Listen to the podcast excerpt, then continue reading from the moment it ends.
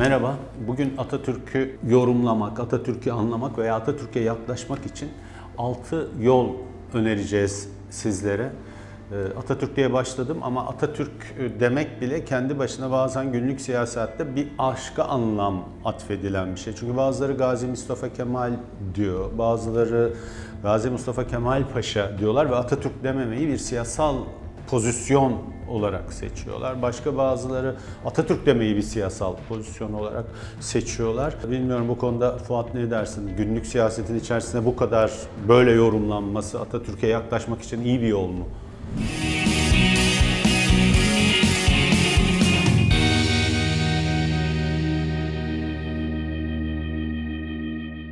Bence e, doğru bir yol değil E, çünkü Atatürk'ten konuştuğumuz zaman e, bir sadece Türkiye'de Ulusal Kurtuluş Savaşı'nı yapmış, başarılmış, Türkiye Cumhuriyeti'ni kurmuş bir kadro ile birlikte ve bugün e, hakikaten bugün yaşadığımız ülkede böyle yaşıyorsak ona borçlu olduğumuz bir liderden ama bir ulusal liderden değil bir bölgesel küresel liderden konuşuyoruz. Orada bir ufak hikaye anlatayım çok kısa olarak. Ben yurt dışında doktoramı yaparken ortak çalıştığım şimdi uluslararası ilişkiler alanında çok önemli isimlerden biri olan Mustafa Kemal Paşa arkadaşım vardı. Bengaldeş'ten gelen bir arkadaştı. Ben ilk gördüğüm zaman bu 80'lerin sonu 90'ların başıydı. Ee, şaşırmıştım yani hem Mustafa hem Kemal hem Paşa ve Bengaldeş'ten ya dedim nasıl oldu deyince dedik ki bizim hem Hindistan'da hem Bengaldeş'te hem Pakistan'da bütün buralarda Mustafa'lar vardır, Mustafa Kemal'ler vardır. Hatta benim gibi Mustafa Kemal Paşalar vardır. Çünkü Türkiye Cumhuriyeti'ni kuran e, Atatürk, o da Atatürk demişti. E, Atatürk esasında dünyada sömürgeciliğe karşı, kolonyalizme karşı ilk bağımsızlık savaşını veren ve başarılı olmuş liderdir. O yüzden bizim için çok önemlidir. Özellikle sömürge olmuş ülkeler için, batı dışı ülkeler için çok önemlidir. O yüzden Mustafa Kemal Paşa esasında Türkiye'nin de dışına çıkan bir lideri gösteriyor. Atatürk ise esasında o Mustafa Kemal Paşa'dan sonra Atatürk olduğu için Cumhuriyet kurulduğundan bugüne kadar gelen bu sorunları olmakla birlikte çok önemli bir deneyim olan modernleşmeyi isim geliyor. O yüzden de bence e, Atatürk'e e, bugün de mesela bakıyoruz e, dünya liderleri deyince hala Atatürk ilk sıralarda. Birinci yol diye şunu önerebilirim. Atatürk bütün bu siyaset yorumlarının, kutuplaşmaların dışında sadece ülkemiz için değil, dünya içinde çok önemli olan bir geçerliliği olan, vizyonu olan bir küresel lider olarak e, yorumlanmalı ve yaklaşılmalıdır. Evet yani birinci e, yol o. Bir benim ekleyeceğim bu. Birinci yol dediğim herhalde Atatürk'e yaklaşmanın bir e, yolu, bir yöntemi. Onu bir günlük siyasetin dışında bir küresel iddia olarak evet. yaklaşmak, değer, küresel, küresel değer, değer olarak, olarak yaklaşmak. yaklaşmak.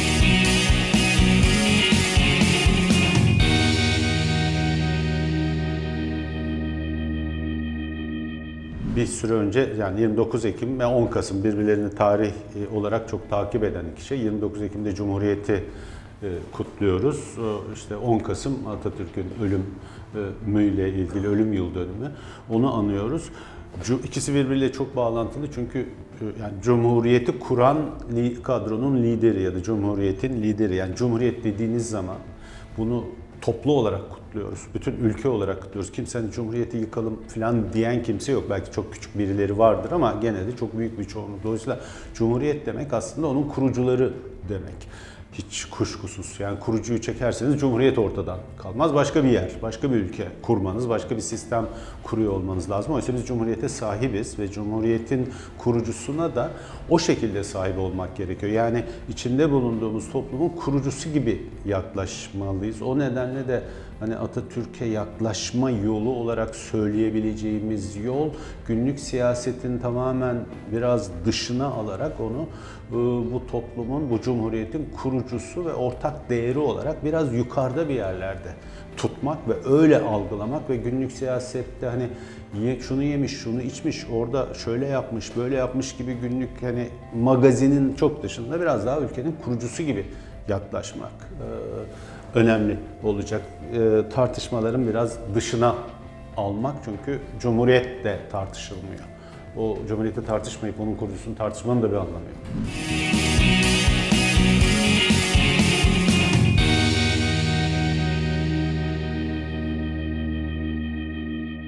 bir kurucu lider esasında. Yani küresel anlamda saygınlığı olan, küresel anlamda değerimiz olan bir kurucu lider.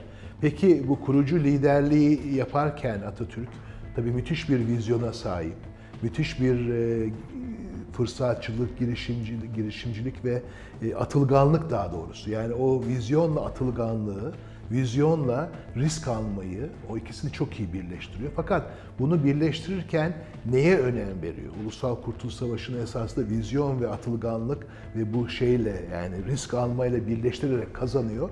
Kazandığı andan itibaren Cumhuriyet 1923, Türkiye Cumhuriyeti kurulduğu zaman modernleşme diyoruz, kalkınma diyoruz, gelişme diyoruz. Bunu yaparken eğitime çok önem veriyor. Eğitim çok çok önemli Atatürk için ve eğitimin kapsayıcı olması yani Türk tüm yurda dağılması çok önemli. Burada da yine bir yurt dışı ile ilgili çok Atatürk'ün bilinmeyen yanlarından biridir. E, onu e, örnek vereyim.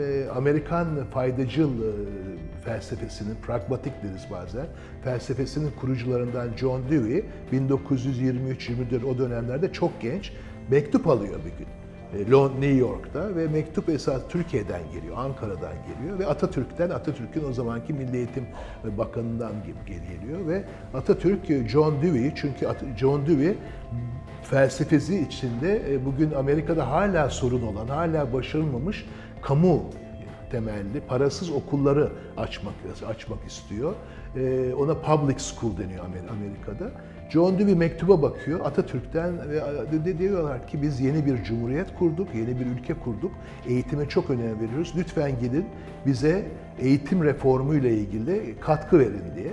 E, o zaman tabii kendisinin hocası olan William Jameson vardır, çok önemli birisi. Ona soruyor, bu tam tanımıyordu Atatürk'ü, Türkiye'yi. Fakat William Jameson diyor ki eğer diyor Mustafa Kemal Paşa'dan geldiyse gideceksin diyor ve geliyor John Dewey. 6 ay İstanbul, Ankara ve Bursa'da çalışmalarda bulunuyor. Atatürk'le uzun uzun 8 saatlik Atatürk'ün meşhur sohbetleri var. Ve onun üzerine 6 ay sonra Türkiye'nin bugün bile geçerli olan ilk eğitim reformu taslağını yazıyor. Bunu yaptığı zaman e, esasında üç tane şey önem veriyor. Bir, e, köy enstitüleri diyoruz biz. Kamu temelinde e, bu okulları, kamu okullarında, parasız okulları açın. Bütün ülkeye yayın ve burada öğretmenler temelinde, öğretmenlerin de altını çizelim, önemli bir şekilde iyi öğretmen yetiştirin. Bu bugün bile esasında Türkiye'nin eğitim reformunda yapması gereken şeyi Atatürk Amerika'dan John Dewey'i çağırarak 1923 yılında yapıyor. Bu bence e, Atatürk'ün küresel anlamda değer olması, kurucu olmasının önemli bir yolunu, önemli bir anahtarını bize veriyor. O yüzden ben üçüncü e, yol olarak şunu söylerim. Atatürk eğitime önem veren, eğitimsiz olmaz diyen ve bunu savaş sonrası çok fakirlik içinde olan bir toplumda yapan bir lider.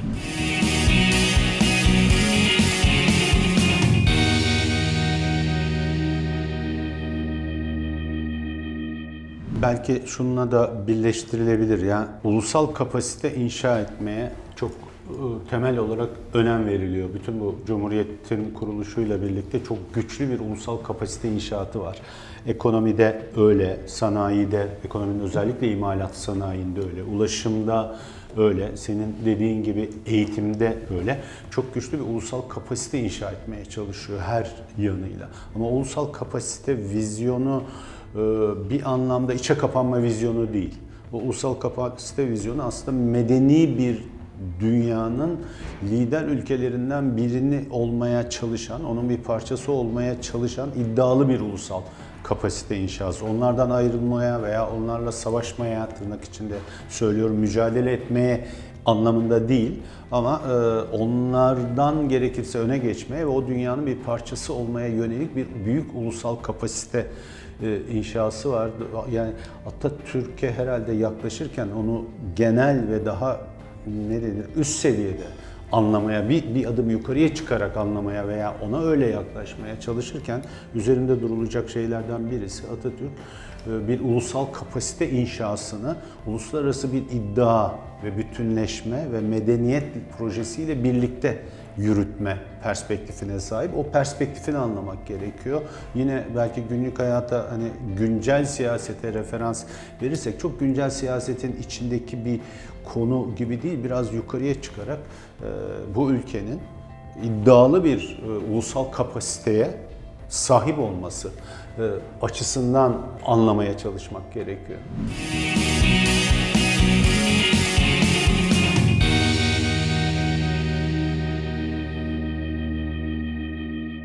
Orada da şunu söyleyelim. e, Esasında bugün e, 10 Kasım e, 2020 esasında e, Cumhuriyet'le başladın sen ama biraz daha şeye gidebiliriz. 1920'lerde ilk Millet Meclisi kuruluyor ve o Millet Meclisi ile birlikte Ulusal Kurtuluş Savaşı yapılıyor. Bugün biz parlamentonun meclisin 100. yılını kutluyoruz. 1921'de yeni anayasa yapılıyor ki 1921 anayasası Türkiye'deki farklı kesimlerin hepsinin ortaklaşa e, beğendikleri, kabul ettikleri bir anayasadır. Onun 1921-2021 gelecek yıl 100. yılını kutluyoruz ve 1923 2023 2 yıl sonra da 3 yıl sonra da Cumhuriyet'in 100. yılını kutluyoruz. Şimdi o döneme bakıldığı zaman meclis, yeni anayasa bunlar büyük müthiş devrimci, vizyoner şeyler. 1921 anayasası okuduğunuz zaman bugünkü anayasaların falan çok daha ötesinde bir bir fikre sahip. Şimdi öyle olduğu zaman Atatürk'ün bir ütopik yanı var. Yani Kurtuluş Savaşı olmuş fakir bir toplum fakat o bu fakir topluma savaştan çıkmış Anadolu coğrafyasına bakıldığı baktığı zaman e, diyor ki yani burada e, vatandaşlığa dayalı, kadın erkek eşitliğine dayalı, farklı kesimlerin seçme seçilme hakkına dayalı, meclise dayalı bir sistem olmalı. O yüzden de Atatürk esasında o dönemlerde bu iddialarını, değer olmasını bugün, eğitime verdiği önem, kurumsallaşmaya verdiği önem, bütün bunların hepsinin altında esasında e, bir vatandaşlık, topluma eşit anlamda en azından seçme seçilme hakkı. Mesela o zaman Avrupa'da, Amerika'da olmayan e, kadın erkek eşitliği temelinde seçme seçilme hakkı. Mesela Halide Edip Adıvarlar vardır hep konuştuğumuz.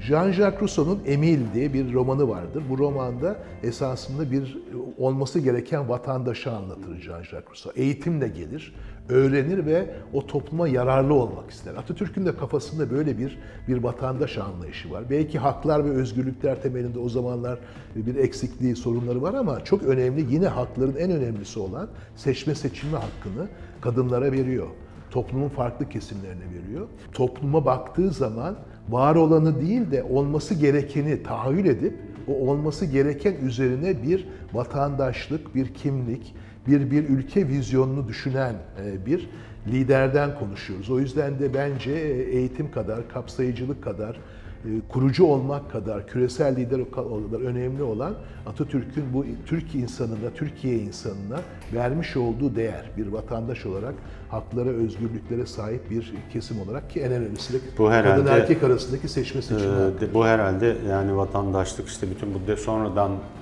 gelişecek ve değişecek demokrasi anlayışının temeli e, oluyor o dönemin ilk aşaması olmasa bile.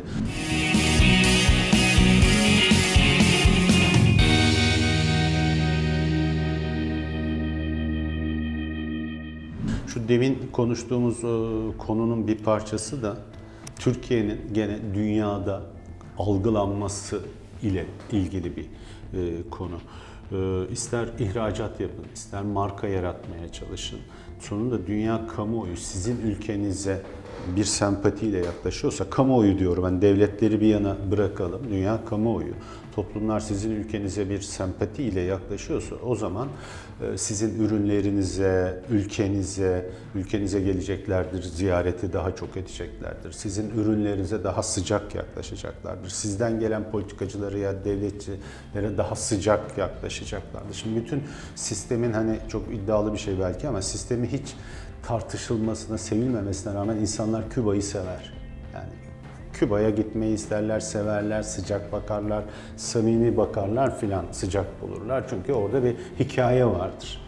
Ee, ve o hikaye Küba'ya yardımcı olmuştur uzun yıllar. Şimdi Türkiye'nin de aslında e, küresel olarak toplumlara en sıcak gelecek hikayesi demin senin söylediğin bir dönemde bir ulusal kurtuluş savaşı veriyor olması, Okulsal Kurtuluş Savaşı'ndan sonra feodal bir ülkeden e, başka bir cumhuriyet çıkarıyor olması. Ulusal Kurtuluş Savaşı hakikaten kritik bir şey yani burada Maraş Fransızların, İstanbul İngilizlerin filan olmuş. Hani o da ayrı bir şey. Fransızların Maraş'ta ne işi var, ne yapıyor Fransızlar? Bir de askerleri de Hint, Hintli askerler filan ama orada bir anti emperyalist Suriye'de görüyoruz işte. Aynen evet. Anti a- aynen Niye orada bir büyük yani yenilmiş bir ülkede anti emperyalist denebilecek yani işgal artık sıcak yani çatışma bunun lafı cimi yok yani bu yani son nokta can kavgası oradan çıkarıyor. Feodal bir ülkeyi artık son haline gelmiş bir ülkeyi değiştiriyor. Cumhuriyeti kuruyor. O nedenle de bütün dünyada demin senin ilk başta söylediğin e, kısma döneceğim. Bütün dünyada sempatiyle, toplumların sempatiyle karşıladığı, işte 39 ülkede falan heykeli vardı benim en son baktığımda. Bir sürü ülkede caddeleri var. İsimler Mustafa Kemal Paşa filan örnek alınıyor. Do- Yani biz Dolayısıyla onları istediğimiz için heykeller yapılmıyor. Tabii, Caddelere isim koyulmuyor. O ülkeler Atatürk'e değer verdikleri için Çünkü bütün dünya için örnek örnek bir e, kahraman haline geliyor. Hem e, şeyle savaşı, emperyalizme karşı veya işgale karşı sıcak savaşı hem de o savaştan sonra daha e, iddialı bir e, cumhuriyet kurma e, kavgası nedeniyle. O yüzden Bu bir şuraya- hikaye yani. bu büyük bir hikaye ve bu Türkiye'nin şu anda sahip olduğu en büyük hikaye. Oraya geleceğim. Yani bu da gene Atatürk'ü anlama veya ona yaklaşma yollarından önemli birisi. Şu anda Türkiye'nin dünya kamuoyuna sıcak gelebilecek en önemli ve tek markası aslında. Tek global markası Atatürk. O markayı değerlendirmek, o markada ya dünyada yarattığı sıcaklığı işlemek ve o sıcaklığı ıı, üzerinden Türkiye imajını inşa etmeye devam etmek Türkiye'nin bütün ekonomik faaliyetleri içinde, Türkiye markası içinde çok değerli. Çünkü en büyük avantajımız bu ve böyle bir hikayeye dünyada çok az ülke sahip. Çok az e, böyle bir hikaye var. Sonuç cümlemi şurada tekrar onunla ilgili bağlayayım. Ya Atatürk'e yaklaşırken onun Türkiye'nin dünyadaki imajına ve itibarına en fazla katkı yapacak global markası olduğunu e, o şekilde yaklaşmanın günlük siyasetten çok daha değerli olacağını söylemeliyiz. Bir değer, bir kere bunun altını çizelim. Ee, Benim e, gözlemlerim ve okumalarım içinde iki tane dünya temelinde bu hikaye yaratmış lider vardır. Bir sürü lider vardır, çok önemli lider vardır ama iki tanesi dünyanın her yerinde konuşulur. Bunlardan bir tanesi işte 1920'den başlayıp 23 ve sonra 38'e kadar giden Atatürk'tür. Bir tanesi de Gandhi'dir. Esasında Gandhi de kendini soyar ve ben der siz de bu şekilde savaşıp deyip Hindistan'ı o sömürgecilikten çıkartır. Atatürk de Türkiye'yi o bütün o savaş döneminde o parçalanma, o bölüşümden çıkartır ama senin de söylediğin gibi ve konuştuğumuz bu altı yol gibi büyük bir değer yaratarak, bir hikaye yaratarak yapar. O yüzden de bence Atatürk'e öyle bitirebiliriz. Yani senin söylediğin gibi bu siyasi yaklaşımları, farklı ideolojilerin ötesinde Türkiye'nin dünyaya yarat, vermiş olduğu en büyük değerlerin başında gelen birisi olarak yaklaşmak Ben yani kendi böyle öğrencilik sen de hatırlarsın öğrencilik yıllarında tabii çeşitli siyasi gruplar vardı. Böyle mesela benim olduğum taraflarda şey denirdi Atatürk iyi tamam emperyalizme kadar savaş yaptı ama işte bir burjuva devrimcisi. Biraz bu kısım biraz böyle küçümsenerek hani kapitalizmi restore eden filan denirdi işte ODTÜ geleneği filan burjuva devrimcileri. Başka bir grup o dönemde başka bir grup onu işte sekülerlik nedeniyle kısmen Osmanlı İmparatorluğu'nun sona erdirilmesinden hoşlanmaması nedeniyle onu da böyle İslam karşıtı gibi başka bir açıdan baladı. Böyle böyle günlük siyasette Atatürk üzerinden yani o taraf oradan çekiştirir, bu taraf buradan çekiştirir. Ama daha büyük resimde yani onun dışına almayı e, başaramamış idik o zaman. Bence gerçekten ülkelerin böyle az aktifleri, asetleri oluyor. O aseti o, o yerde tutmak ve onun üzerinden siyaseti çok fazla kaşımamak e, belki akıllıca Yani bir yol 50'lerde olabilir. bir şey yapılıyor, 60'larda yapılıyor, bizim gençliğimiz 80'lerde yapılıyor. Sonrası daha da kötü yapılıyor son zamanlarda. Atatürk'ün bir siyasal araç olarak kullanılması ki ona bazen biz Atatürk değil Kemalizm diyoruz ama e, Atatürk direniyor. Yani bir e, kurucu lider olarak, bir değer olarak direniyor. Öyle çok az insan vardır, çok az değer vardır. Ne yaparsanız yapar. O yüzden de hani bugünün diline dönük olarak direnen bir lider de diyebiliriz. Sadece yani Türkiye'nin nasıl olmasıyla ilgili bir şey söyleyerek direnmiyor. Aynı zamanda kendisi üzerine oynan oynanları, kendisini araçsallaştırmak isteyenlere karşı da direniyor. Umarım ki biz de hani Atatürk'e yaklaşmanın ve onun bugün Türkiye'nin e, tırnak içinde menfaati için ya da tırnak içinde değil menfaati için değerlendirmenin bu avantaj yollarını e, söyledik. Başka konular ve başka yollarla buna devam edeceğiz.